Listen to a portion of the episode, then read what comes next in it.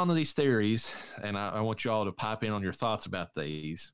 Uh, the very first theory is that there are no ghosts or any supernatural activity at all going on in the film, and it is only Jack's inner demons and psychosis that are causing everything. That's what I inferred Now- from the film entirely from the first time I've watched it. Then how do you, how do you explain the the black guy's involvement in the story? Then The, Uh, well, I'm I'm going to break all this down because this is actually interesting. That they the, the person who broke all this down. There's a room. There's a there's a documentary called Room 237 where a lot of these got introduced and people have went since then and just ran with them. oh my god, it's like every theory, uh, isn't it, in that film Yeah. or that documentary, I should say. Yeah. Um, so the the first one is that Dick Hallorann is not, is a terrible psychic, and if you watch the movie, he only gets two out of nine predictions right. Uh, in the film, and one of them that he that he gets wrong is his own death. Like if he was actually a true psychic, he would have realized that that Jack was there or his presence was there, and he would have avoided getting you know killed instantly by the yeah, axe. that's what I the first said thing. when my when he wa- when he I- went into the thing. He was like, "Is anybody But- here?" And I was like, "Shouldn't he I- know?" I, I, I got to refute that because, like, anytime you watch psychics try to predict the future, it, it, it doesn't show you guaranteed outcomes. It shows you probabilities more than anything. So but, but there's you- more than that. Like the only two things that he gets right in the movie is he calls uh that he calls Danny Doc. Uh, and he even says that he, you know, he, he used that excuse that he heard him saying that, which he may or may not have. Where you know what we're being fed in the movie is, you know, up to, you know, uh, the viewer to decide. And um, the other thing he gets is he he asks him if you would like ice cream. Now, how common is it to ask a kid if you like if Yeah. he likes ice cream that he's going to say yes? Yeah, so what? exactly. Those- So so the kid heard that in his head when he asked him if he wanted ice cream. Then Well, is he actually? That's the thing that they get into. Is he actually? Is that actually happening? Because all you see, Danny's just staring into the camera, like or at or past the camera. He's not actually acknowledging that he's even hearing Dick at all. He doesn't respond back in the the Shining miniseries. He talks to the Dick and his, you know, they they talk back and forth. Kubrick cut that out for this in specific purpose. You only see uh, Dick kind of looking, you know, at Danny in that scene. He is saying, you know, the stuff, you know, in the, you know, that you hear, and then Danny's just kind of like, you know, staring off in the distance, like Yeah, he's but- not really but acknowledging. there's that- also that too- he can hear it. there's a ton of the framing already set up where his parents didn't like him leaning into that side of himself. So is he trying to is he trying to suppress it, and that's why he doesn't get used as much? Yeah, but I don't know. We can go. We can go down a rabbit hole because if you're going to talk about that, we could talk about how young he is of a psychic, and the fact that even if he's not answering Doc, his mind would be telling Doc what's going on, and he completely almost shuts that off too because Doc still has to kind of dig a little deeper. Well, and I'm going to throw that out there too. That uh, or there's another thing. Uh, whenever uh, Dick, if, if Dick can read his mind, uh, he actually has to ask Danny what type of ice cream he would like to have. Like, Oh, yeah. why, why can't he figure that out? Like, Like, you you, know, know. like, would you like chocolate ice cream, Doc? Like, why can't he figure that out from reading his mind? You know what would be actually do it? funny is if while Doc or not Doc, uh, while um, Dick and and the mom Wendy are having this conversation in the pantry because he's kind of showing her. I don't know, there's a few things here and there. The kid, he didn't really hear him say that. It's just the kid just heard what he wanted to hear. Hey, man, you want some ice cream? And there's like a serious conversation going on in the background. And we're meant to think, oh, wow, he heard his mind. Nah, that kid just wanted ice cream. And there's the other thought too is that maybe Danny is not he's not a psychic, but he's just a really intuitive kid. Yeah, he there's always you know, that. Read people like you know the scene where he's asking about 237 whenever you know Doc or I mean you know Hallorann is explaining the shine.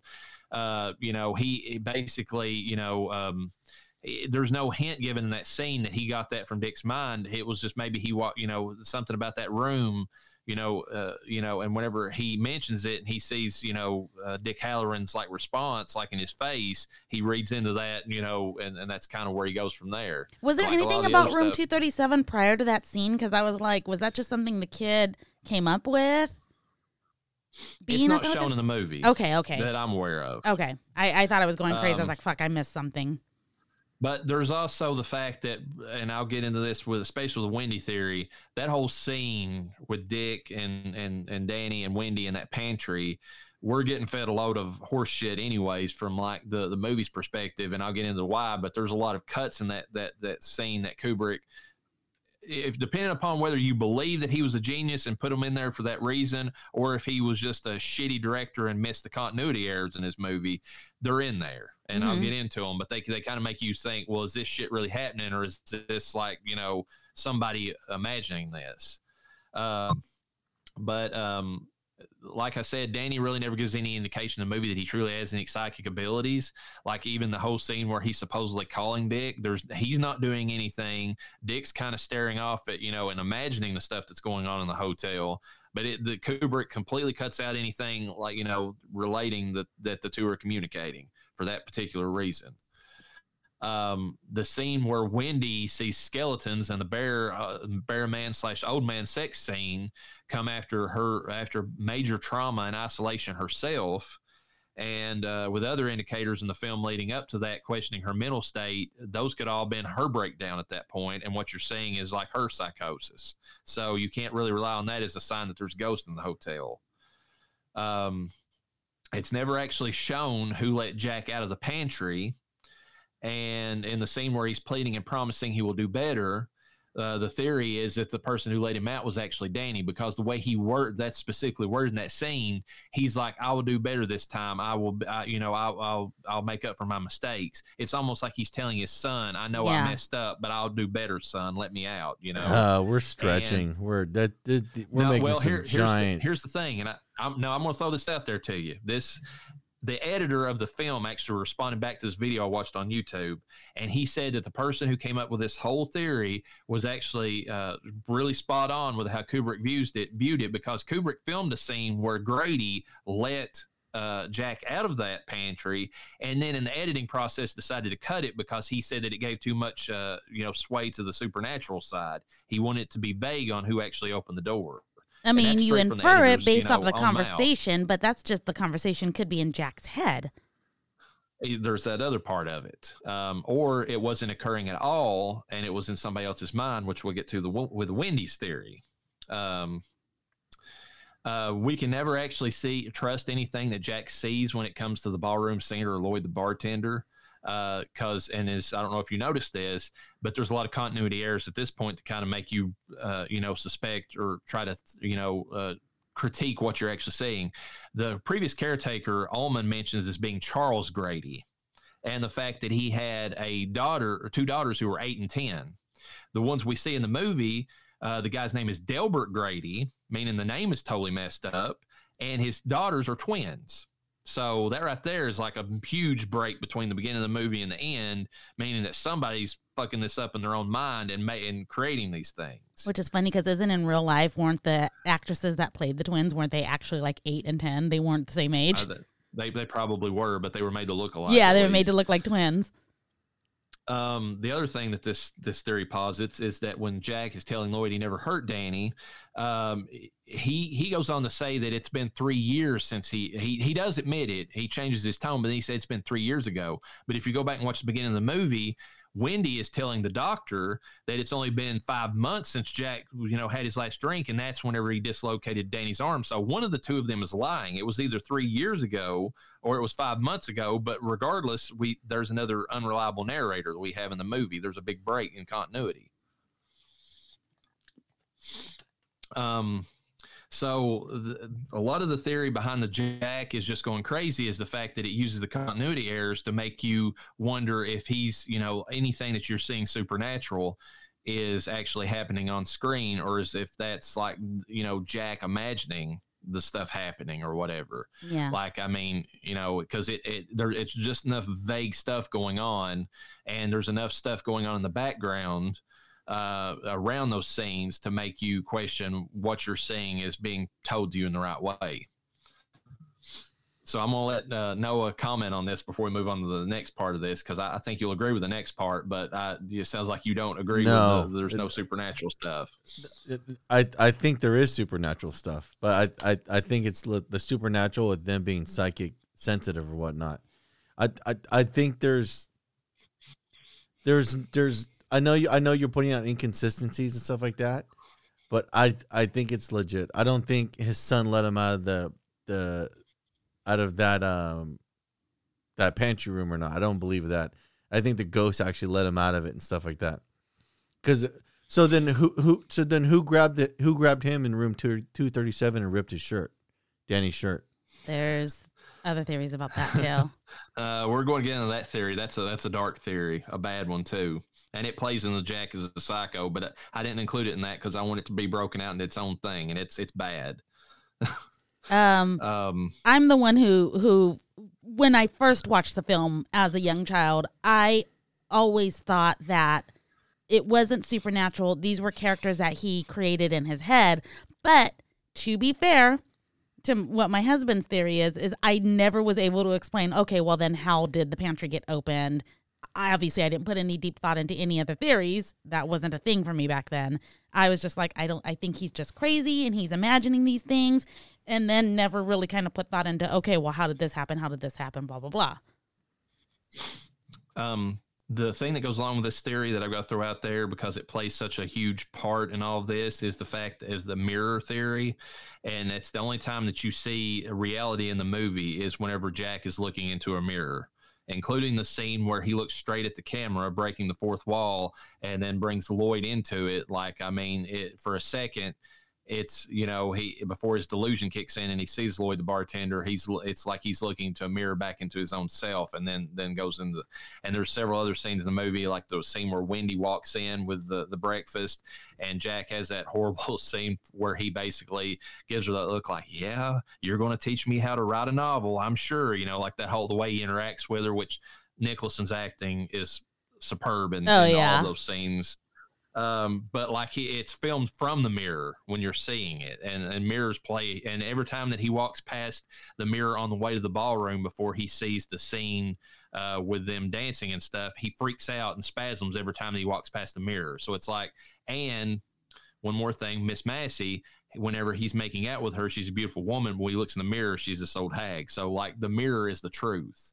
Is Mhm. basically the theory behind a lot of this stuff. Like what you're seeing otherwise is the psychosis, and it's only when he's has to reflect upon his own, like in the mirror, is only is the only part where he's actually seeing himself, which is an interesting theory. Yeah. On top of all that, See, I, I, had, a, Um, I had a different theory. I, my theory was that he also has The Shining too, so he's super receptive to what's going on in the hotel. And that would make Well, sense. I he would- would be uh, sensitive to any spirits that would be in the hotel. That would make sense. Yeah, and I he, would- he's already I would ag- unstable. I will agree with you. It actually in the novel, that's what King hints at, and he brings it up again in, in Doctor Sleep. Like Jack Torrance was did have the shine. It wasn't as strong as Danny's, but he had it. And like I said, the only reason he it didn't work for so many years is because he was an alcoholic, and that's what actually in Doctor Sleep, when we get into that, that's how Danny tamps his down, is because he becomes an alcoholic and and a drug user, and that's what you know cuts the shine out basically. So you're right. I mean, you're right, but I mean, it, in, it, is that Kubrick's interpretation? Because, like I said, he he hated the supernatural element of it uh, from what most people talked about. So Yeah, but it's hard. Um, But you can't get away from it. That's the thing. Is like he would have had to make a make a totally different movie. And it- the, I think that, and, and like, like, he I said, I go ahead. go ahead. Well, because even though Stanley Kubrick changed a lot of the dynamics of the movie, he still played in the sandbox of the of the actual initial thought. So he didn't really get out of it. I mean, he, he tried to do it, but he didn't do a good job of breaking away from it. If that's what he was trying to do. Well, I'll, I'll it's brought back in in a in a roundabout sense in the Wendy theory. So we'll see if that, There's that multiple makes it- theories, so you, you got to buckle up because Yeah, there, it, this, might- you these are just all kinds of crazy theories that fans and and skeptics and everyone have come up with to try to explain not only well mo- primarily the movie but also the book too. Bunch of crazy people. Yeah, well, yeah. I mean, uh, but it's kind of cool to kind of go through because we can expl- we can go through this movie, but most people, if you unless you're living under a rock, most people either have seen The Shining or know what The Shining is and know about it in one form of media or the other. So rather than us just going through the basics of oh, this is the film we watch and this happened and this happened and this happened, we're like, okay, let's go through all the fucking crazy shit that people have come up with. See, Um, it, it'd been one thing if you dropped a twist at the end, right near right where Jack was getting close to dying, that all of a sudden the reality was it was a lot of him causing it, but you never got that. You never got a reveal that indicated it. It's still st- it still kept true to the whole idea. Well, this was Stanley Kubrick's vision of it too.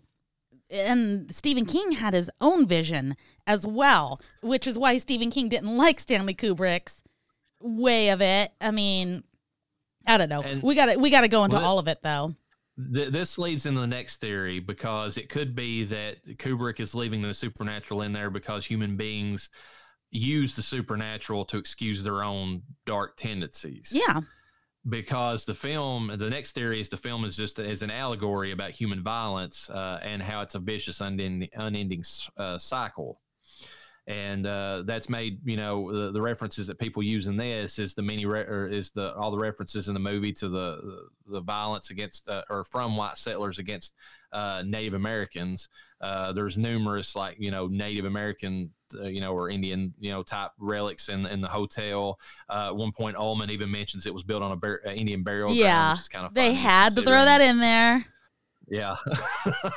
um, it's um, eh, there's uh, not only is there the references to the whites versus the natives, there's also numerous references to the number 42, which is on Danny's jersey, and there's several other parts in the film where it pops up. And a lot of people say that the fact that uh, Jack uses like a German typewriter that was specifically, Oh you know, God. made apparent in the movie uh, to kind of hint that there was a, a representation of Nazis in the Holocaust. yeah, but then you'd not have only- to. But hold on, hold on. You'd have to know that about the typewriter. I didn't know that about the typewriter. Well, see, that's Yeah, the but thing. that's But that's the thing thing. about Kubrick- inferences is that is that they're put there, but Yeah, most majority of people won't notice. what do the Germans have to do with the in, with Indians? No, it's not about that. It's about it's it's showing the different ways that human beings have been like evil against each other. In addition to the fact that Jack is being evil or is being an abuser of his his wife and his son, which is a whole other like microcosm, like you know violence or whatever of man against man. It throws in these other references on top of it. is yeah, but then are, at, you know that, but that doesn't hold up through generations by that examination for the fact that your understanding of what makes you more and why you are the way you are gets better and better as humans progress. So if you were to look at humans from 40 years ago, think about how over the top violent a lot of parents were. Well, Like- yeah, and didn't he mention something when he was talking in the bar about his kid? Uh, you know how much he loves his kid and how he wouldn't hurt him, but he had a, you know, he had you know a, a a breakdown, if you will, and he's trying to be a better person, and then at some point he says "white man's burden," yeah. They mentioned the white man's burden, which ties into the Native American reference. and uh, yeah, I mean, and Kubrick. Eh, the thing about it is too is that Kubrick is notorious for doing this in almost all of his films. Either that, or people are like, okay, is he hiding this stuff intentionally, or is this just stuff that we're finding that just like ties in really well? you know what it I is? think- It's it's like the most weird conspiracy section is what it is. We're But- we're, we're taking but the- nuances and drawing conclusions. Oh yeah, one hundred percent.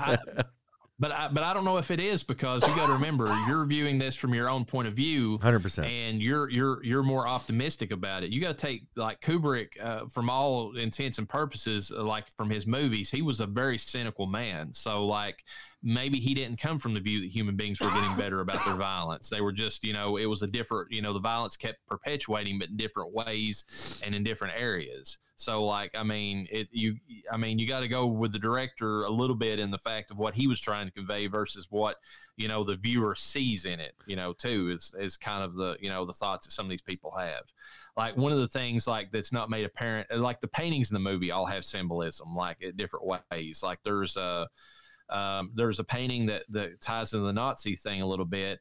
Uh, that's in the background of the, at the Torrance's home that shows these two naked children uh, next to a fire, and it's called After the Bath. And it was, and that particular painting was used in another film called Ararat, which is about the Turkish Armenian genocide. And a lot of people point that up as another, like, you know, hint that, you know, it was about genocide and, you know, like human nature about perpetuating this throughout time and um, you know, like he specifically threw that painting in there in the background of the Torrance's home, uh, and you know, and and you wouldn't pick up on it unless you were like really delving into it that way. Yeah. Um, the fact that um, they, the you know, a lot of the the history of violence or the cycle of violence is brought up in the movie. The fact that there's the the mentions of child abuse uh, from Wendy and uh, Danny's uh, attack in room 237, which is heavily hinted that Jack was the one that did that. Um, or and you know before the whole theory about the crazy woman did it and all that sort of thing. Um, the fact that Kubrick altered the ending where Jack burns, or instead of burning down the hotel like he did in the the book, he uh, he basically just freezes to death, but the hotel's left there to linger and claim more victims, which is you know more uh, representative of the you know the violence will continue, just Yeah. you know with See- a, the different person. I, Uh, I'm the. Grady's- Let me let me. I, I almost took it from the position that the hotel needs to claim lives. Yes. Is how I took it. Well, in in the King novel, it it does uh, because it feeds off of them, and they get into that Doctor Sleep about there's these creatures that feed on psychic energy, and that's what it's doing. And and even Grady himself could have been, you know, or his twins could have probably the twins were probably psychic, and that's what manifested the ghost during his time period.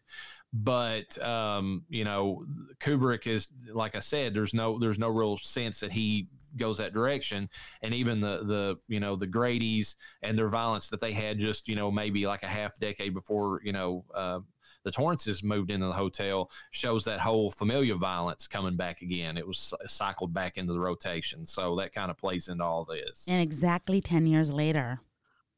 I don't know if that has anything to do with it, but it was a 10 year window between the two situations.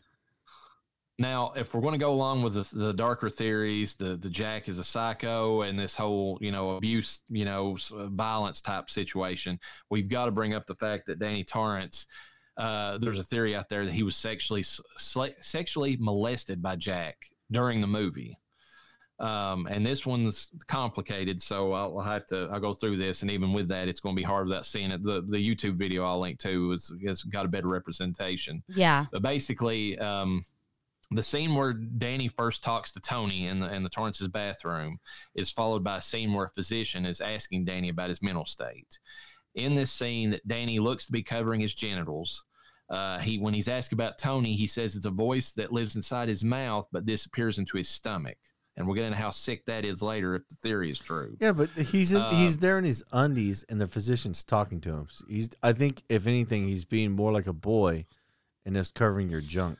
Like I I didn't think he could be, but Think I about- mean, think about what- okay, these are look- just theories. No, Let's I- go I- through I- them. I, I know, but I'm just I'm I'm playing devil's advocate to the other side that if you're a young boy and you get a stranger, even if it's a doctor sitting over you, even when even when I was a kid, even now, if I take my son to the hospital and they're doing a checkup, like a physical, and they're having him grab his balls and have him cough, even then he gets a little like Oh, he will suck his balls back into his body and, and hide co- them. Yeah, but so but if you're a young boy, because I remember going to get sports physicals, I wasn't really sold on what doctor was touching my balls at the time.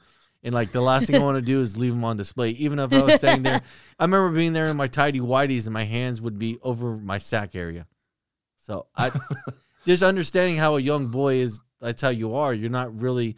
You're not trying to put him in display at that time. You're not really throwing out the vibe to the doctor. Well, that and it's it's a film, and they probably couldn't show his testes. But even Probably then, don't a- want to. a young boy's not going to be out in the open like whatever. Take a gander. He's just going to be like, eh, I don't know. Complete Well- opposite of how they are at home. It is balls all over the place. Well, when they're younger. But even then, like when Benny gets to the shower, he like covers up and No, like I'm aware. to his room. so He's But, older now. During this scene, while he's filming this, he's laying on like this stuffed bear, like a Pooh bear. Yeah, I saw that. That's- Um, and that ties in later to the scene with the man in the bear suit, and we'll get you know obviously the that was of that. creepy. I don't know what the hell that was about. Well, that's what the That's what he's is. trying to get to. Threw it in there. So uh, Wendy and Danny leave Danny's room at this point after the doctor does, and there's a sticker on the wall or on the door or whatever it is of that was originally there of Dopey from Disney Snow White, which is actually referenced several times in the King novel, which is kind of interesting that uh, Kubrick threw that that reference in there. But whenever they leave, Dopey is missing from the wall, and some people are saying that that might be like Kubrick's way of hinting at lost innocence at that point for Danny because he's you know went through like he's you know this trauma he's kind of relived that you know from Jack. Um, uh, so and the inconsistency plays in there a bit, like we said before. Uh, Jack is uh, shown, and this is this is interesting. Jack is actually shown to be reading a play girl, not a play boy, but a play girl. Whenever Ullman walks up to ask him on a tour of the hotel, the interesting thing that people have noticed about this is, and and why why would Kubrick make it a play girl? Is first of all, See, I didn't even secondly, that notice that. specific You're not the supposed to. The specific issue has on the cover of it an article about parents and incest. That's that's in that actual Playgirl issue that he is holding. People have researched this and found this. uh, Jack and Danny seen in the bedroom of the hotel. Jack is seen leering like a predatory wolf as Dan, as he beckons Danny into the room, which matches perfectly the hand movements of Miss Massey whenever she sees Jack later, as she you know as she's uh, kind of beckoning to him. Um, the scene uh, ends abruptly with no final resolution. It's a quick cut. So uh, the theory is is that maybe the stuff that we see shortly thereafter is not actually happening in reality, but in like you know, but the room the two thirty seven stuff is actually is is is like the way of Jack's mind of covering up all this stuff. You know, like his way of not seeing what he's doing to his son. Um, Danny is seen outside room 30, 237 with a key in the door handle, which goes against the, you know, as another knock against the supernatural. Because why the fuck would a ghost need a key, first of all? But some people say that's because Danny got the key and opened up the room. But I say again, if she wanted him in there, she could have opened up the door. Um, and um, the you see the tennis ball rolling out to Danny. Now, if you watch the pattern on the carpet at this point in the movie, there's it, it, makes like this kind of like a pathway for the, the ball to come rolling at him.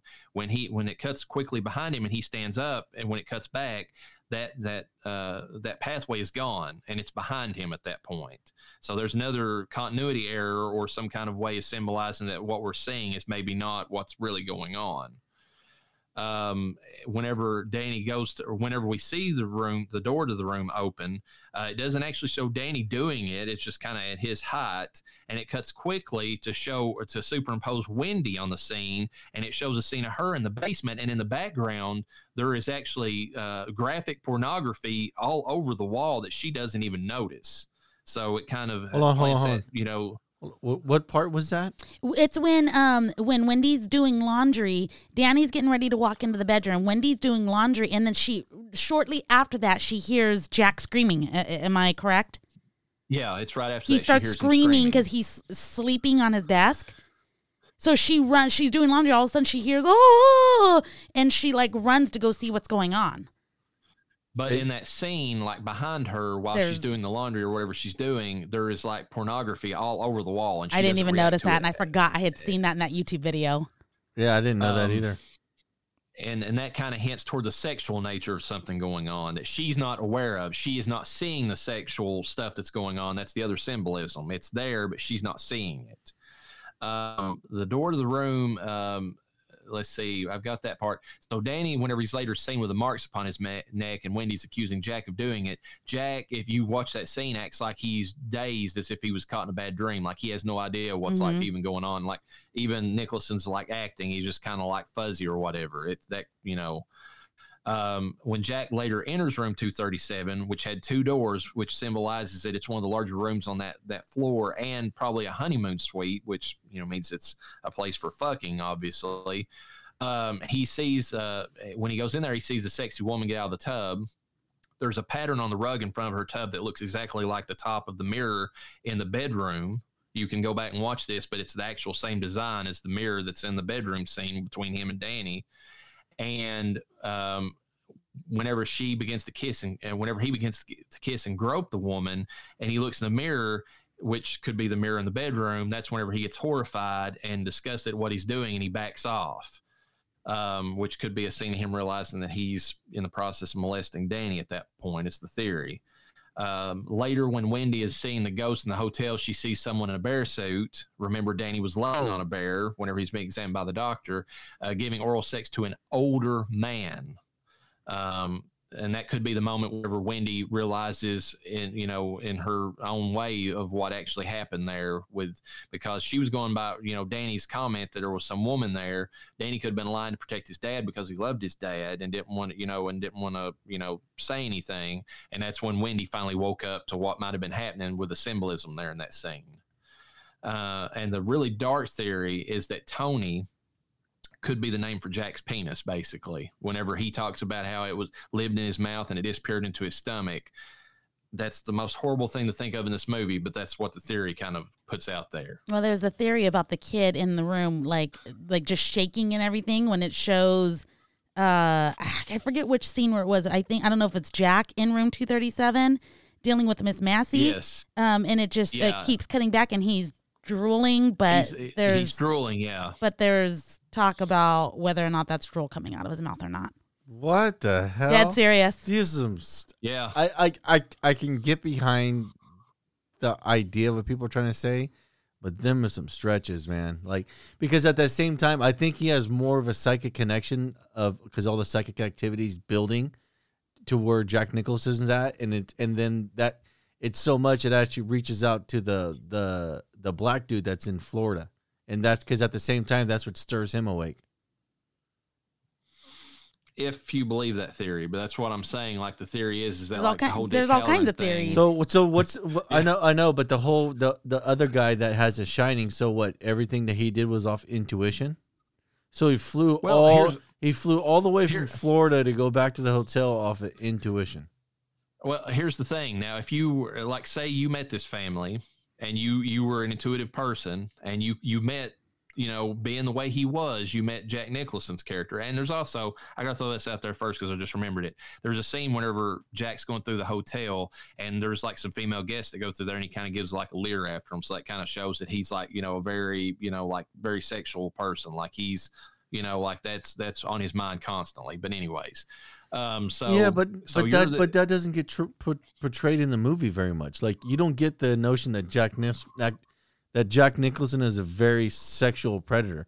I don't know. I didn't. I didn't. That vibe never got conveyed tangibly to me. It well, I mean, it's it's the uh, you, there's a couple different scenes in the movie where he like there's a scene where he looks in at Danny's bedroom and he kind of like ogles the bed like then it, it kind of and, and Kubrick holds on that scene for just a split second. The scene where he kind of like you know looks after the women, the fact he's reading the Playgirl for whatever fucking reason.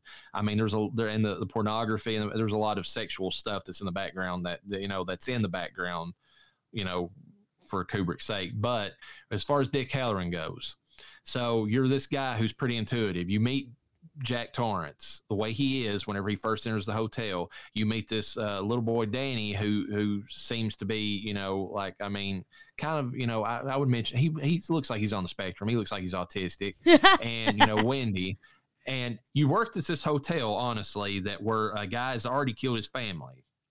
Now you uh, there's a big winter storm that's just hit. You've already got concerns about this guy, anyways. Possibly, if you're that intuitive, uh, most people would would try to check on, you know, check up on him and try to see what they can come up with. And and a lot of people hold to that scene where he's calling the the you know the guy up, you know, at the that's that runs like the little you know gas station slash garage or whatever that gets that you know snowcat from you know he even mentions he's like well we got a bunch of assholes here and they're not going to work out. I mean that that kind of play if you go away from the supernatural element that makes sense because if you were somebody who'd been in a situation like that or knew of it previously and your hackles were up anyways because you kind of felt like this guy was kind of shady you would want to be checking in to see that something weird ain't going on with this this bunch. So um, it, you you can explain away the supernatural in that way. I'm not saying. I mean, like I said, King obviously went a totally different direction, and you hear, you know, Danny in the shine in the the miniseries, he actually yells Dick's name, and Dick like every time that Dick hears his name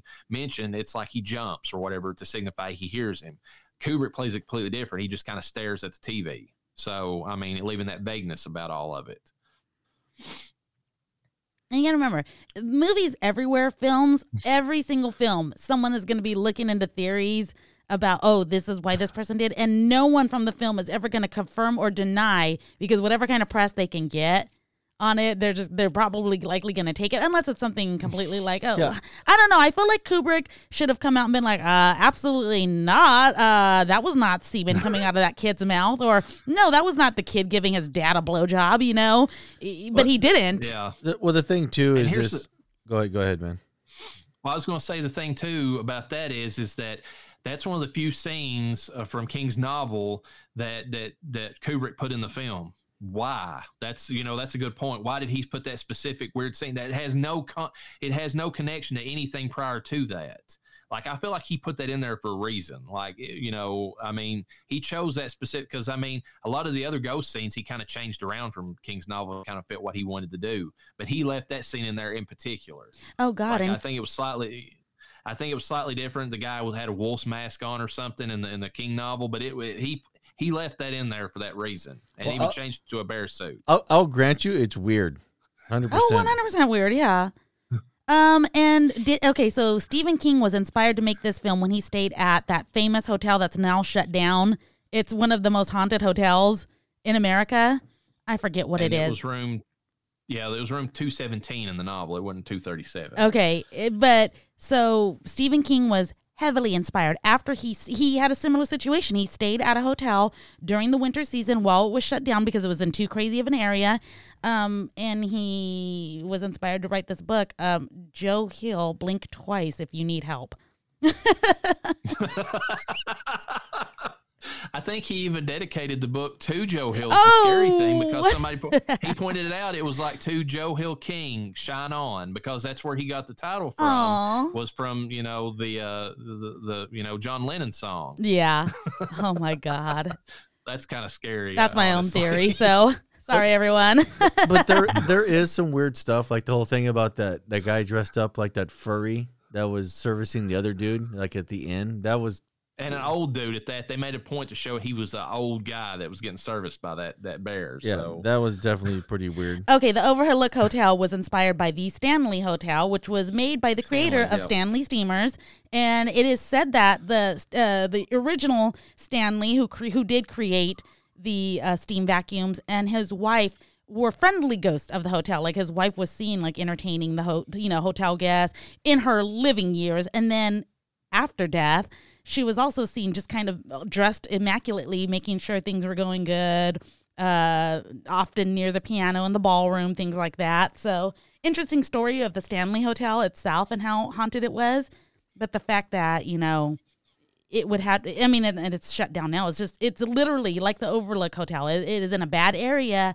Not a lot of guests can get to it. It was designed to be put in an area where it's beauty. You know you go to kind of escape but during the winter seasons it's like uh, you gonna die which they bring up in the Shining novel and miniseries. I mean, because Ullman in that is kind of like he is in the no- in the novel. He's he's a prick basically, and whenever Torrance is bringing up, it's like you know why don't you uh, have skiing out here? You know, and he's like, well, we're too far out. That's cost too much. I mean, I think they mentioned that in this version. That's the the cost will be too much. But then like Ullman goes on to say that the, they they they build it more for the vistic, you know, or the scenic beauty or whatever than they did for like the actual tourism part of it. So, yeah God, there's a Um, website for the Stanley one- Hotel.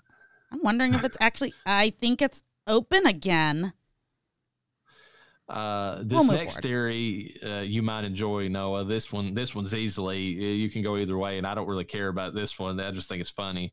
Uh, so Kubrick included references to the conspiracy theory that he that he was the one that helped fake the moon landing, and the things that What? he included supposedly, yeah. So, so Danny wears a T-shirt with a rocket ship in the movie. Um, there is Tang in the pantry that's very visible that you can see, referencing you know the drink of the astronauts. Jack Torrance's comments to Wendy as she's trying to defend herself with a bat are to the extent of he has uh, he was employed to do a very specific job and he can't let his superiors down or they'll make him pay or something thereabouts. Uh, there's there's people that argues that this was a way for Kubrick to reveal the truth through the mirror of film uh, about his involvement with faking the moon landing and to assuage his guilt, guilty conscience over the matter. the other argument that could be made is that he knew about that conspiracy theory and he was taking a piss uh, with the people that were uh, that believed the conspiracy and threw that shit in there just to throw you know to to kind of edge them a little bit you know kind of throw uh, you know kind of poke them a little bit about their their whole theory Well, yeah. I mean, it- whatever bring draws attention. Why not? Well, I almost want to watch it now and look for all those little subtle cues. I was watching last night looking for cues. I'll be honest with you, knowing a lot of the theories that I knew, I was watching it and I was like, I'm not 100% seeing it. Like I even tried. Um I I- I can in the back of my head like, yeah, I can see cuz you want to keep something like that kind of subtle, you know, specifically with the child abuse. Um but beyond that, I I I honestly Stuck I to my the original. child abuse has got. I honestly think child abuse and the cycle of violence stuff is is probably got more bearing than any of these other ones. Period. I mean, Yeah. like, you can argue the other ones around those, but the, the fact that he threw that bear scene in there at the end makes me really think that he doubled back and wanted to hint that you know Jack was involved in some pretty shitty stuff with Danny. uh, Yeah. that way. I think that was kind of why that was thrown in there. Uh, we're going to get to probably the the the theory that uh, I thought was interesting, uh, or the most interesting, but it also uh, does it, it incorporates uh, like several others into its uh, theory. Uh, is uh, called the Wendy theory, and that's everything that you see that's supernatural or, or, in the movie or that's off about Jack, Danny, and the hotel is actually a delusion created in the mind of a woman who was possibly a paranoid schizophrenic prior to going into extreme isolation, and possibly suffered Munchausen by proxy.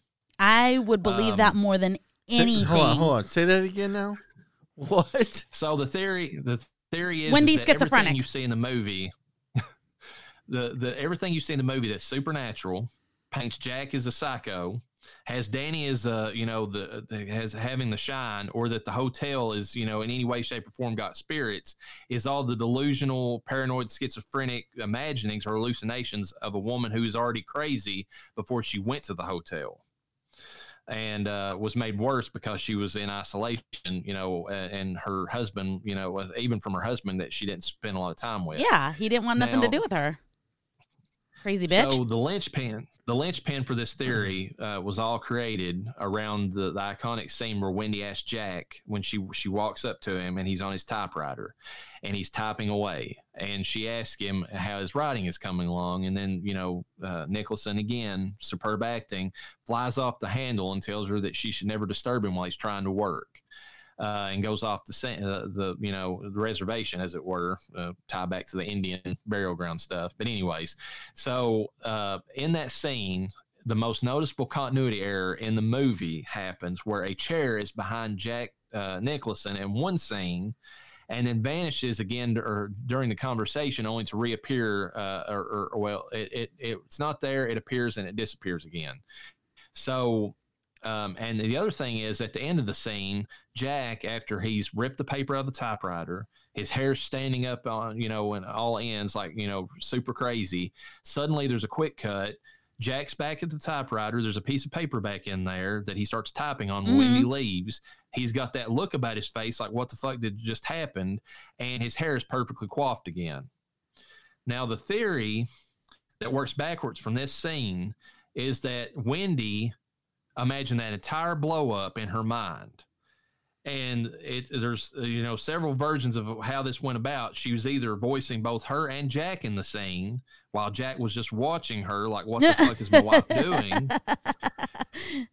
Uh, she was uh, just saying her stuff and responding or you know and acting in response to nothing there. Or the, the creepiest of all she just stood there and stared at him while he was, you know, while he was looking at her like, "What the fuck are you doing?" And then she turns around and walks away, and he's like, you know, he just because that scene, I mean, it, it, fits because the end of that scene, he he gives her that look like, "What? What just happened?" And like she just she leaves. Um, and the and the theory goes off the fact that anytime in the movie where you see Kubrick coming from you know this big wide angle shot from behind the actors before he comes in you know around and actually shows them is all is is a is a symbolism of it being in Wendy's mind and she's imagining this shit. And the continuity errors that are played throughout the entire movie tend to be uh, around uh, like we said a lot of the supernatural stuff but they're also around Wendy and in particular that scene it's like her her hallucinating mind is seeing stuff that's not there and like you know and moving it around as she's like having a delusion. And one of the things they point out in this scene is if you watch previous in the movie that that whole that main lobby area that he's typing in has this big central uh, decoration piece it's like this big wooden piece and has all these rugs and stuff and they're completely gone in that scene. They're not there and and and and uh, even the you know and then the, of course the the seat itself you know the chair disappears and reappears at various points. Um, working from that point onward um, it it's basically saying that if you go back to the beginning of the movie where danny is talking to, to tony uh, right after Jack calls Wendy, you got to remember there's the scene where in that scene where Ullman's doing the interview, he mentions all that stuff about Grady and the twin and the girls or whatever and ha- what happened there to Jack. And Jack makes the comment, "Well, my wife is a big ghost story slash horror movie fan. Uh, I'm going to tell her, you know, she might be interested in this." They go, uh, they, you know, and that might explain later why Charles Grady turned into Delbert Grady and the twin and twins came out of the eight and ten year olds is because whenever Jack told her the story, he just told her that there was a guy there named Grady he had he had a couple girls that was with him and they all died and like her mind that was already predisposed into believing or she was a big fan of ghost stories and horror films anyways started working off that delusion and she started filling in the gaps and that's why delbert grady later on that whole scene's imagined where he's taught where jack is talking to delbert grady because that's in wendy's mind. She thought the guy's name was delbert and that's why it played out that way. Um there's also the fact that like if you see scenes with her in the household like there's these stacks of books everywhere everywhere like a hoarder and, and she's reading a book. that's in their in their actual house right? Yeah yeah. And and uh, she's the one that reads because she's the one that's seen reading a book there while Danny's like you know eating a PB and J or whatever he's eating in that scene, and she's reading Catcher in the Rye. And a lot of people point out that that book is about somebody who suffers from paranoid schizophrenia which could be a hint from Kubrick that you know Wendy might not be all there. Um, she's also the one that tells the the lady um, that uh, Jack, um, you know, hurt Danny like five months ago or whatever, and then Jack later on says it was three years ago. Maybe Wendy was the one that was like that Munchausen by proxy stuff. Maybe she was the one, and that's where the theory comes in. When Danny wakes up and he's been, you know, uh, talked to by the doctor, maybe Wendy heard him in the bathroom at that scene and he and whenever he wakes up, he, you know, like she's she's paying off all what he has the shine. She's making that up or whatever that, that all this mental stuff as her way of explaining away the fact that she's actually hurting him for her own like you know uh, uh, attention as it were. See to me it's it's it's almost more tangible that she's the psycho. Oh yeah 100% it's yeah, not called hysteria I, I for nothing. it's better Oh, one hundred percent. Yeah. Yeah, not that, but it, I could. It, she's psycho, and then he drives him to like be crazy, but he's not being crazy because he wants to hurt her. He's being crazy because he wants to protect her kid. Well, there's that theory, you know, you mentioned about Dick, you know, showing up, you know, he's, he gets called from Danny. Well, the scene right about the uh, point of that where uh, Wendy is talking to Jack and she's blaming him in, in their bedroom uh, for being the one that, that hurt Danny or whatever. A lot of people pointed out that there's a lot of continuity errors in that room. There's lamps missing. There's a light fixture that's that's suddenly there that wasn't there earlier, and that's one of the things that I think goes against the argument that you know these continuity errors are like Kubrick being a shit director. Why would he add a light fixture in a scene specifically and then remove it in every other scene? There's there's something to but that. The only thing I can think um, of is that because he took so many takes and he wanted the right. But, There's but only some if, scenes that had a bunch like, of takes. But even if he took a million takes, my argument is, it's like, why would he add that in, in between one of the takes? Like it appears out of nowhere. Like, I mean, like it, it's there for that scene and it's gone. And there's a lot of other scenes around Wendy where light fixture, like the switches, light switches on the wall. Because you got to remember, like, as discussed at the beginning of this, Stanley Kubrick is a perfectionist, which is why he does so many takes. So even if he had added those and taken them away, he, he would have like been like no i'm not uh, whoa whoa whoa why was this here and then not there a lot of the theory is that because he was such a perfectionist he would have noticed that and he wouldn't have done that without a reason but um, so we we have that um, you know the the they're they're riding up to the overlook. Uh, wendy's going on about the donner party and all that stuff. And you know a lot of people make that point of you know uh, and and you know cannibalism that goes back to human violence and all that stuff but you know, a lot of people make the comment that you know that's one of the first signs that Jack is like misogynistic, misogynistic asshole because he just kind of like plays off Wendy's whole thing. Like, yeah, yeah, he's got that look on his face that but, Nicholson does. So but the well. thing is, too, he's by that era, he's he wasn't technically. If you were in that era, he wouldn't see outside the box. No, not by not at all. That's what I'm saying. But if well, you no. if, if, you look at it from modern day, he's like, yeah, he's he's like, dude, this dude's a little over the top. But it, in the context of the era he's in, that was probably pretty norm. Well, and but the other argument is too on the Wendy theory. Maybe he was acting flippant to her about all that stuff because he he lived with a woman that he'd known for years had like mental Psycho. issues. Yeah, you know, and and that was his way of dealing with it. He just kind of had to just let it go. It's like if I if I give into this delusion, she's going to go off the rails with it. So that that kind of makes sense. Um, there's the fact that whenever they get to the the the tracks the the track that you see Danny on throughout most of the movie, where uh, it, all those scenes are in, in Wendy's head because when you watch the beginning of the movie, whenever Jack's reading the Playgirl of all things, um, the the track that's beside of him there that's that's assumed to be Danny's because it's got all their luggage beside of it. It's white, but if you watch the rest of the movie, it's red another little like continuity thing that you know like maybe it's in wendy's mind like she's changing stuff because you know she's uh, it's just like her you know in her delusion she's just not remembering things exactly the same way. Um you notice the thing with the light switches being in the wrong place or uh, or there and disappeared whenever she uh, uh, throws Jack into the pantry later on. Like there's a light switch that's not there, but it is whenever uh, Dick shows her into the pantry. The whole scene where she's in the pantry with Dick, there's that you know arguing that whole thing about Danny and Dick talk. Well, the way that Kubrick filmed that, going from that idea that anytime he feels from behind somebody, that he's kind of showing you like this unreliable narrator. That happens in that scene right before Danny, you know, suddenly uh, supposedly hears Dick say that. And one of the big things is up above them, there's a continuity error where there's these three canisters of Kool Aid that are sitting beside Tang. They were not there prior to that that quick cut, but you know that that led into all that. And whenever they go to leave the pantry, they disappear again. The interesting thing about that is those Kool Aid canisters are exactly the same Kool Aid canisters that are on Wendy's refrigerator at the beginning of the movie Oh. tying in that you know maybe she you know is the one that's seeing that you know like it all goes back into the Wendy theory of it all.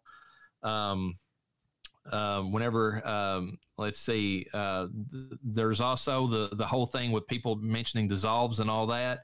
Well, the fact that whenever uh, the 237 scene, you know, the room 237, Danny is sitting outside that room playing we have like i already mentioned the pattern is there one way. It does a quick cut again unreliable at that point scene behind him goes in for, when it switches back to his face which is the point where uh, wendy's imagining all these these things uh, the pattern's completely changed. And then danny makes a comment where he yells out for mom. Now like a lot of people you know might argue well he's just calling for mom because you know that's you know that's first thing you would think of. You were a kid and you saw something weird like a ball roll up. But the theory is is that wendy was in 237 she was uh, you know she was the one that had opened it. She was in there while danny was playing and then whenever he yells mom it's because he knows that she's in the room and whenever he opens or goes to open the door they do that that quick dissolve where it superimposes wendy into room 237 hinting that maybe she was the one that choked danny in that room another of that munchausen by proxy where she's trying to lay all this stuff on jack that she's actually doing herself in her psychosis because that where that scene changed right before that you can't really trust that what's happening you know or what danny's seeing is what's really happening. It could be all in, in wendy's head. See, dude, Um, I wish they would have built more context in in like it's hard to say because it's all speculation because you jump a month into them being there, so there's a month you don't get to see any type of weird interactions or anything. It, it, it all of a sudden. It- you're a month in, you don't know like what's been happening in the dynamics of everybody's interpersonal relationships, and I'm I'm kind of curious Uh, what happened in that month, that initial month build up. Well, the sperm bank wasn't collecting any sperm. We know that much. That's true. Here's another creepy thing about the movie that I didn't notice until they pointed out in the Wendy theory. You know the scene right before Danny goes up to get his fire uh, truck or whatever from uh, Jack, and that has that whole creepy scene we've already talked about with the sexual abuse. Yeah. If you look at the TV that Wendy is supposedly watching, it's not plugged in. Okay. There's no cord coming out of that TV. I remember you saying that. However, when I was watching it, I was I had forgotten that we had discussed this, and I had forgotten that you had sent me that YouTube link, and I was like, "Where's that TV plugged in at?" Because they didn't have long cords. No, and and they didn't. I mean, and so that TV's not plugged in anywhere. It's the theory is is that Wendy is like basically staring off into nothing, and Danny is watching the snowfall behind the TV, and that he's kind of bored, so that's why he wants his Yeah. fire truck, and that's why he asked her that. And the whole scene where uh, Jack is in the room with Danny is, of course, when when Danny goes up to get the fire truck, you begin Wendy's, you know, uh, hallucinations again. She's imagining what's occurring in, in that room with between the two of them. Women be crazy. We'd Um, be creating all kinds of theories in our heads too. So I could totally see I, that. I didn't even realize that the TV wasn't plugged in or anything. It's funny you say that because I'm thinking about it right now. I was like, holy shit. well, because you saw where the TV was at, right? Yeah. where it, like there there was a there was a pillar on this side and not nothing on this side if you're facing the TV. So to the right there was a pillar, but there was no cord going to it, and then to the left there wasn't anything it could have been plugged in. No, it was, in too the mi- far. it was in the middle of the room. yeah, there was Yeah, nowhere unless there was an extension cord underneath a carpet, something like that. But even then, you couldn't see it on the stand that the TV was on. So it was just really weird. It's like, where is this TV plugged in? And ironically, maybe it was in the back of my head because he had sent me a YouTube link. I watched it and it did say that. It was like, hey, by the way, did you notice this TV wasn't plugged in, but they're watching something? And I'm like, oh, okay. Now that I was realizing that during the, I was like, where is that TV plugged in? And I don't know why I thought about that either. Well, I'm curious if the outlet was on the floor because some of those That's buildings true. have outlets. But even then, I mean, that's all speculation too. Even the way that they framed it, though, it, it's one of those TVs that's like on legs. and Yeah. you don't see anything coming from behind it at all. exactly. Yeah, but now, Um, but now that you look at it like that, as though he's just sitting there staring at the snow, like playing, like this is boring. Boring as fuck. Yeah, it would make sense. Yeah, and Well, that's the and way to the be scene fair- plays out perfectly. To be fair, too, they were watching some boring old black and white film that you and Noah would love, but and Benny probably, but I'd be like, yeah, I'm gonna go play with the fire truck. Well, it maybe, but I mean, like it, it plays out perfectly to match that that theory. And Oh, that, that 100%. I think Wendy Now, was a here's the mo- crazy bitch.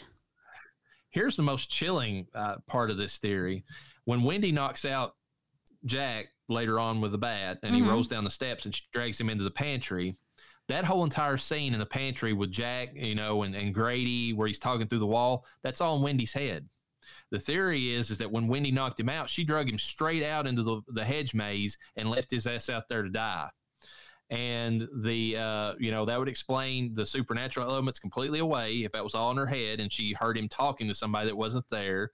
Uh, the, there's another continuity error where there's a light switch that's not there on the outside of the pantry door that was whenever Dick showed her into the pantry. Yeah, I do distinctly remember that. Now that Mhm. you say that. um the there's an edit of the scene that, that's been shown on the internet a few times where of Jack's like frozen corpse or whatever where it zooms out the snow is almost all the way up to his shoulders now a lot of people argue that there I mean and it's cut in closer in the film so that's not as apparent but there's no way that that snow uh, could have built up that far unless he'd been out there almost all night way before he ever went out there after chasing them through the hotel and all that other stuff that went on.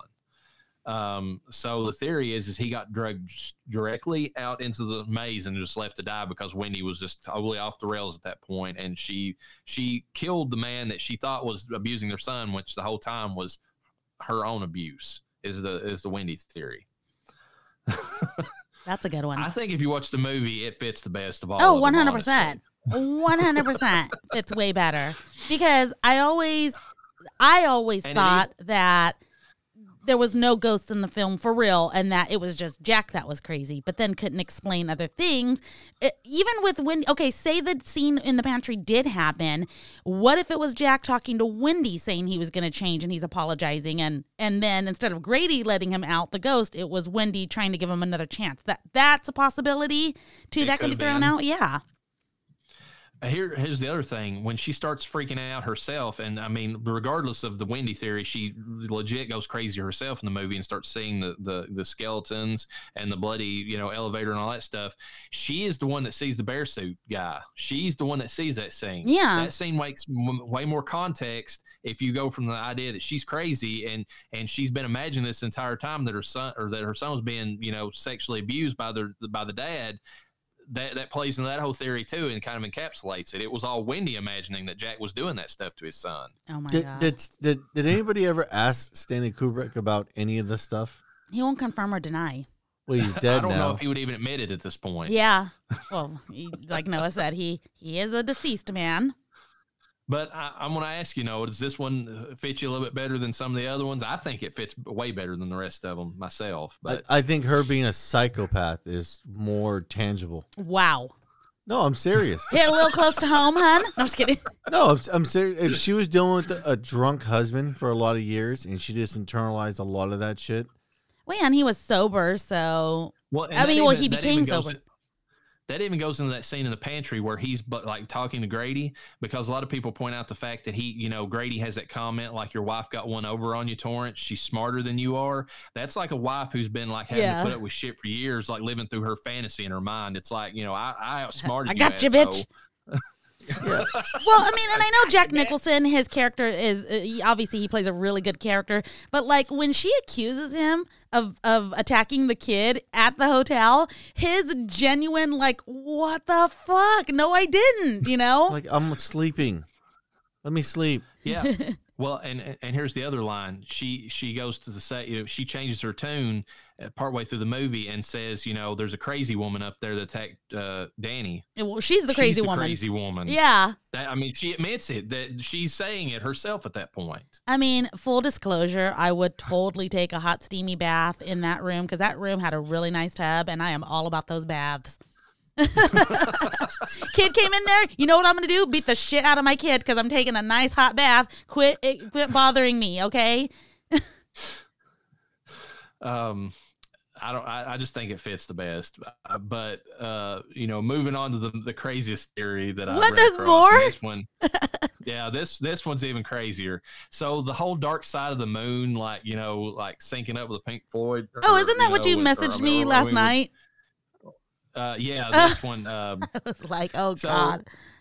this theory was put on room 237 and has some validity to it the if you take a version of the shining that you're playing backwards from the end and you overlay it over top of a movie that's playing from the beginning there are scenes that actually sync up in their thematic like you know importance and actually like it, it to a scary degree like they mirror each other like the scenes What kind of um, engineer do you have to be, aka Stanley Kubrick, to put that together for it to work out that way? I could see Stanley Kubrick trying to do that based off what type of person Uh, he was. I, I can imagine it too. And the guy who pointed out the video says that, yeah, it seems crazy if you were doing it live and it would be imp- possible. But remember, Kubrick did all those takes so he could manipulate the narrative at the end. And he did all this in the editing room. So, yeah. you this really could be a possibility considering all the amount of takes that he had to go off of that he could change things enough to where they synced up. Oh my um, god. The strangest example of this goes back to the pedophile thing that we talked about because the scene where Danny is talking to Tony in the bathroom right before it's hinted that there, that it's he's been sexually abused syncs up perfectly with a part of the movie where the bear is giving a blowjob to the old man. Like they're they're the, they exact they occur at exactly the same time in the movie if played you know like if you play one movie In reverse. one backward. Yeah. Who has this kind of Um, time and what kind of drugs are you on? I, he the best. That's all I can say. I mean, this is like, I mean, this is definitely like Wizard of Oz and fucking the whole, what album was that? The, yeah, Dark Side of the Moon. it's, yeah. that's the name of the album. Yeah. Holy Um, shit. the- uh, another example of this is where the Torrances are driving to the hotel, and Wendy mentions the Donner Party and cannibalism. And it's it, it, it's the time of the movie where that syncs up is the time in the movie where Jack is breaking through the doors and he says, "Little pig, little pig, let me in," you know, and the cannibalism kind of like you know uh, the whole theme about that syncs up between the two of them. Um, People and of have too much time on their hands. I'm, Uh, I'm just, then, of I'm- I'm, just wondering who, like, I'm trying to wrap my head around this. Have you ever watched the the Wizard of Oz to Dark Side of the Moon? Yeah. Mi- Mike played that for me one time, my mom's husband, and it legit goes really Oh. fucking well. the, the creepiest part is the lunatics on the path, and that's when the Yes. the the scarecrow jumps down like off of the you know, and, and he jumps onto the the you know the yellow brick road. Like that gives me chills every time I see that scene because it's so it syncs up so much. Well, that's the thing is like, okay, as crazy as all this shit is, with people who have too much time on their hands, aren't you kind of glad somebody had a bunch of time on their hands? First of all, somebody had so much it's time on their hands to possibly create this to be that way. There's a possibility that somebody legit did that. And at the end, okay, and say that they didn't, somebody figured out some kind of algorithm where it's like, this fucking works out. And it had nothing to do with it. It's just something in the universe lined up Well, for that's it the to thing, though. out. If you if you work hard enough, you can eventually draw connections to anything. One hundred percent. That's how women operate on a daily basis. so Um, we're the geniuses, really. Another example of this in the movie that he made, he goes on a ton of them, but one of them I thought was interesting was that Grady talking about how he took care of his girls and his wife syncs up with Danny seeing the Grady twins as he rides on his bike, like they they're opposite of each other. uh, so um, the funny thing about this though is the guy like has this two hour video about this Oh my god. because he, he took the two the he took the room 237 like you know mirror uh, or red room edition is what they call it when you play it like backwards. oh okay. Oh, that makes sense. um, which if you go if you look at the fact that there's so many mirrors in the movie the fact that red room is backwards i could see kubrick honestly in the editing room like fuck let's you know he pops some lsd let's, let's do it guys. Let's make this th- let's make this bitch work backwards. Um just like a mirror. Um It doesn't not make goes- sense. This this goes even crazier though because this thing syncs up with like four or five different things. It's not like just the Wizard of Oz, like Dark Side of the Moon. This syncs up with three different old movies. It syncs up with Abbey Road, the album by the Beatles, and he makes a comment that what got him thinking about this whole entire thing was there was several scenes where Wendy, uh, Ullman, uh, Jack, and then that other guy that's like you know kind of over the hotel are walking behind each other, and they're walking exactly the same way as the Beatles on the cover of Abbey Road. And like when you play the album Abbey Road, like either frontward or backwards, depending on which way, or the, you know, like whichever. I mean, if you're whichever way you're playing the movie, if you play the the music, there's some element of the music that syncs up to this fucking movie. Is and the guy has like proof of it, Oh and my it's the weirdest fucking thing. It's just coincidental. not- It's a- I, I agree with you on that. It's just it's fucking crazy as hell. That I want to see like, that is a guy's room who drew these conclusions. Yeah, like he's What's got that- like pictures on the wall with string Yeah. tied to. Oh my god. You you want to see this video because it goes even more detailed than that. Okay, so 237 appears all throughout the movie. There's like some kind of pattern design on the wall where there's like this diamond pattern behind Jack's head. There's two diamonds uh, on one side. It's like uh, three diamonds across or something, and there's like and then or half diamonds uh, on the edges, and then there's seven full diamonds on the inside, meaning 237. Uh, there's 23 steps uh, leading down from the lo- down into the lobby, and it's got a side stair that's got uh, you know the the the other amount, whatever the seven or whatever. It's 23 and seven or something. There's uh, the same pattern that's supposed to be in the maze. Like if you look at the way the maze is set up, there's a 23 and seven that perfectly mirrors the lobby as far as like its design. Like the guy goes like, I mean, I, I was watching it, and I was just like, this guy lost me a long time ago, but this guy is fucking insane that he even went this far into doing this. Um, you know what's gonna happen now is that in uh, over a span of weeks, maybe a few months, I'm gonna start seeing how two three seven is tied to my husband and his work number and all the things that's affected in his oh my life. god, dude. Yep. You know, I, I wish somebody could interview Stanley Kubrick and his response would be like, "What the fuck are you talking about?"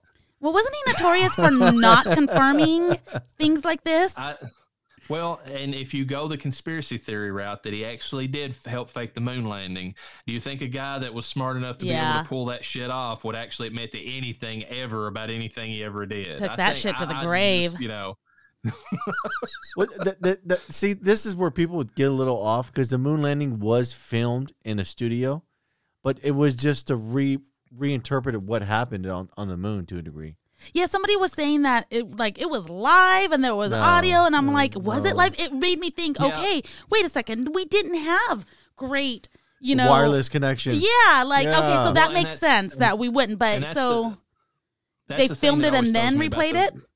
Yeah. Okay, That's the thing about that throws me about the moon landing. It's the fact that you know you have the people that say it's a, it's it was a whole it was all a conspiracy, or you have the people that say that it was uh, that the conspiracy theorists are bullshit. I think they're somewhere in the middle because you take the fact that you know they would have had to been on a time delay if nothing else, if they even Oh, had 100%. technology. which they And didn't. They're talking. They're talking to you know those astronauts like you know like we're on a telephone or something. It's like immediate response. Like that right there shows you that something was up with that that whole Yeah. thing. If they would have just been Um, honest, like, we we won't know. Like, there's no way that like Okay, what do you and Avi have to say about the the moon landing? My personal You theory get there. is Him and Avi are all about fucking I'm all- conspiracy theories. I'm all about them too. they go I, wild. I like them, but I, I like just to entertain them. Don and I just kind of sit in the background like I like popsicles when they're talking conspiracy theories. Uh, they're they're like I like turtles. I like turtles.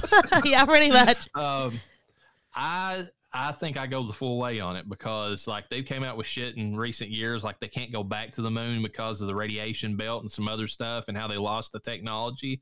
Dude, it's not been that long. It's not like you lost like the the way the ancient Egyptians lost how to build pyramids. Like that's you know I I, uh, I- I look at it-.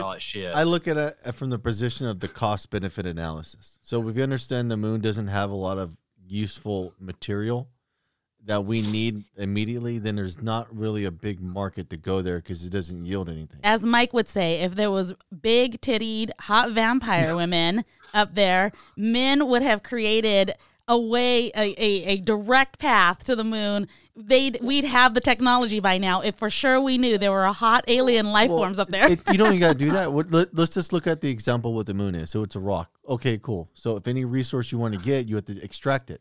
Okay, so if you want to extract resources from the earth, how much equipment does it take? Oh, it takes giant mining equipment and a ton of fuel. Well, then what's the use of going to the moon? That means you'd have to figure out a way to get equipment there, figure out a way to supply the fuel.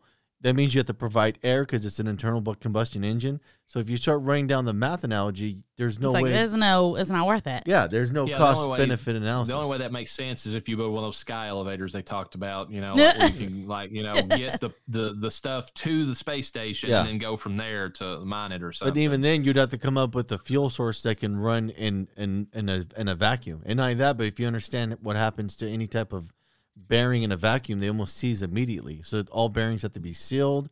It gets super complex when you understand the dynamics of working in a vacuum.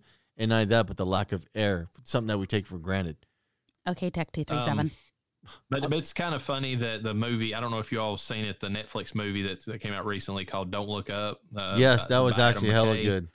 Uh, so if there was a, Have if, not if seen the it. moon had a bunch of like minerals, like you know, expensive minerals or gold on it, fuck yeah, we'd be on the moon right We'd, now. we'd be one way or the figuring out, yeah. You know what's funny is big that time. women there's so much truth to that statement. women swear up and down not women people spiritual people will say of sorts will collect i have my own set of crystals and rocks that i really really like one of them i had to throw out not throw out i put it away it was a it was actually a piece of meteorite It's cursed. It, i don't know what it is i don't know what kind of radiation that thing emits but those things are kind of hard to hold Pretty Cosmic cool. horror. Yes, exactly. So women will collect these. Okay, my daughter even has a collection, and sh- she's made. I swear to God, she made this little sit ritual thing to try to draw Bill Purry back home, our cat.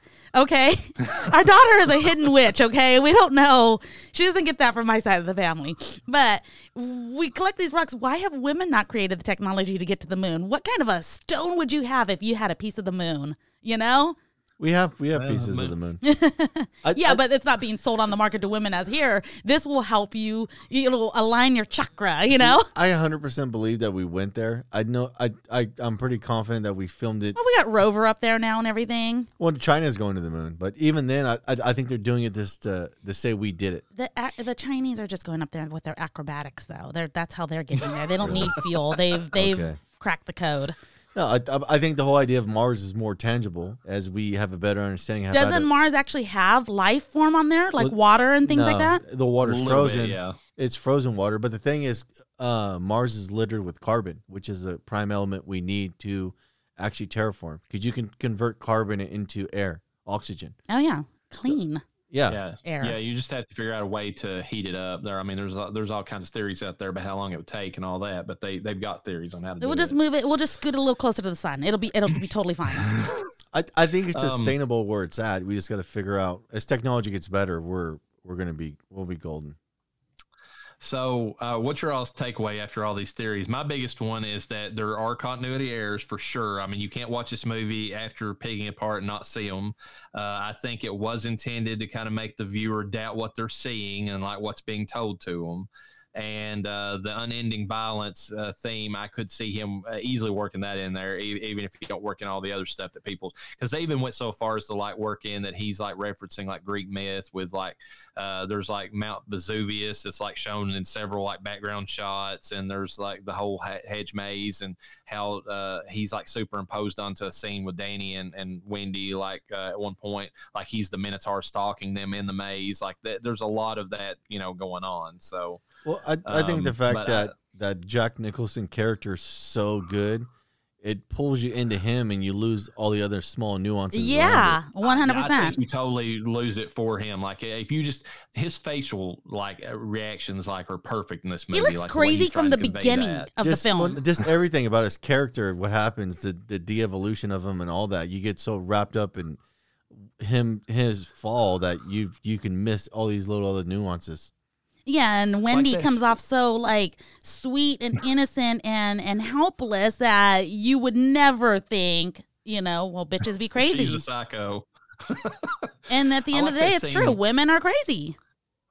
Uh, I like that scene where uh, you know he she's got that baseball bat and like he's he's you know he's talking to her and he's like, "Oh, you think we should take him to the doctor?" Oh, like, that was annoying me. His inflection and the way he just his facial, I just love it. I love what he done in that movie. Yeah, that that was a good scene because it really it really made me hate him. I'm like, I will fuck you up with this baseball bat. Oh, that's what you want to Uh, do. You, you're, you're- you got to drive the emotion. Yeah. so it sells. No, no, no, and and he and he's got that. We- There's there, there's no debate on it. Um, my You know what? theory totally changed from thinking he was the crazy person. I mean, a woman will drive a man crazy. Let's just let's just let's just put that out there. So the I could totally see now because she was annoying in the film too with her oh all the time and everything. And so I could totally see her fucking getting on his last fucking nerve to where he just fucking blows up. You, you know what makes me laugh in the movie is watching her smoke around him all the time. Oh yeah. It's like if if that's any the indication, yeah, but, Yeah. but but that's an indication of the era. oh yeah, one hundred but- percent. but And then offering the doctor cigarettes. Yeah, but but if you understand that, then you should understand the era of which it was in. So like, I don't look at Jack Nichols Nicholson's character as so much of a bad guy, other than he's a man of the era. Is more than anything I look the way I looked at it. Here's the funny thing that uh, goes along with what you were talking about the cigarettes. It's uh, there's a meme out there now that somebody talked about, and it's like I've never been more nervous watching a horror film than uh, watching the ash from Wendy's cigarette when she's talking to the doctor. and Oh, longer shit. and longer. Yeah, dude, that part I was like, oh my god. Which is another sign that she could be fucking crazy because she doesn't ash to you know tap the cigarette to get the ash out of Completely it. at all. Oblivious. Just She's, Yeah. she's just completely oblivious just to holding it and i don't even remember i mean i i looked uh, and i i could have just missed it my i my vision last night was not great so i probably just missed this but um i never really saw smoke coming off that cigarette very much. I did. you did okay Yeah, it was. i was lit. having a hard no, time it was it was a, it was a lit cigarette. okay i was missing a lot Well- my well, ear, c- my earring and my vision was was off last Well, night cigarettes will burn. If you light a cigarette and you don't even touch it, it'll burn all the way I'm, down. I'm i'm i know that yeah, so she don't got to hit it. It it's just gonna Yes. burn out. So, um, what's what's your all's ratings? Who wants to go first on this? Uh, I'll go first. This is a, a movie that you definitely have to see at least once. Um, if you have not seen this movie, I don't know what you're doing. It's just one of those horror films. Obviously, based off of our conversation, it'll make you think a lot about what could- because we. All, I don't know, Reverend, what your perception was because I know what my husband thought. I had something different that I was thinking. So it's one of those films that'll get you thinking, and it will kind of it has a few things that will kind of scare you to your core a little bit depending on what kind of a horror film person are you a creeper or you a, or a peeper you know as in uh, scared to death we'll ask you. Um, i'm a little bit of both obviously. Um, total watching this movie again total snooze fest for me. I mean i Wow. even even thinking about the, all the psychology and everything it's not one of these movies i'm dying to watch again but it's still a good film so i'm gonna have to go a little more than in the middle. I'm gonna have to give it about a three and a half. Uh is what i would give it on the rotten corpses because while i think it's a snooze fest i can't deny what went into this film and how good of a film it actually is Yeah, I I thought it was an amazing piece of art. Like it had so many things that that that needed to be there to make it work. From the music to like the jump cuts that actually didn't cut anything, but it, it alleged on the idea that it might, which sets up later on all like when stuff really starts going off the rail because you don't know if they're going to cut or not cut or what they're going to show. It leaves a lot of open endedness for them to really, really pour on the suspense at the very end. It it like from start to finish, it was just it was the the scenes awesome, the cast was good, all the characters, everything about it really everything just works in general. Like it, it didn't it didn't feel like the story was a stretch. It felt like it flowed, like you could see a natural chain of events, like something like this transpiring. So So, what, What's what your would you give score? out of five? a four out of five, Out of a, a four point five. Okay. I'm going to go five out of five certified fresh on this, and I'll tell you why. This movie used to be a lot lower. I was in uh, uh, Urena's camp, I, like I was about a three two and a half, something like that, years ago, because I, I there's parts of the miniseries I like better because it sticks closer to the novel. Uh, just just for you know full you know uh, transparency the that Stephen King novel is one of the few that's actually ever scared me. Like reading it, like whenever I read the Miss Ma- the way he describes that that scene with Miss Massey inside of Room Two Thirty Seven is one of the most hair raising, like you know, in a book, like descriptions that it actually put me on edge while I was reading it. So I, I mean, the book is a knockout and the fact that Kubrick, like you know, uh, intentionally diverted away from it, kind of pissed me off for years. But after going down the rabbit hole with all this stuff and like realizing what Kubrick actually, uh, whether he did it intentionally or whether it was a mistake or whatever, the the the, the music alone, the way they worked that into the movie, just I got a lot more appreciation for the artistry that he had in the movie, regardless of the. I mean, as a scary movie, it does. I mean, it's not. I'm actually more scared still by the miniseries just because the I'm I'm I'm more of a supernatural horror person than I am a human horror. Like I, that's just how I am. And so, like just what Urena was talking about earlier, with the way that they did the makeup and stuff like that, and that works way way better for me as far as the horror element. But this movie, just hands down, is has got the artistry that like I, few films have, honestly. So uh, that's why I'm giving it a five out of five. It, it's, I mean, it earns it just for the artistry alone.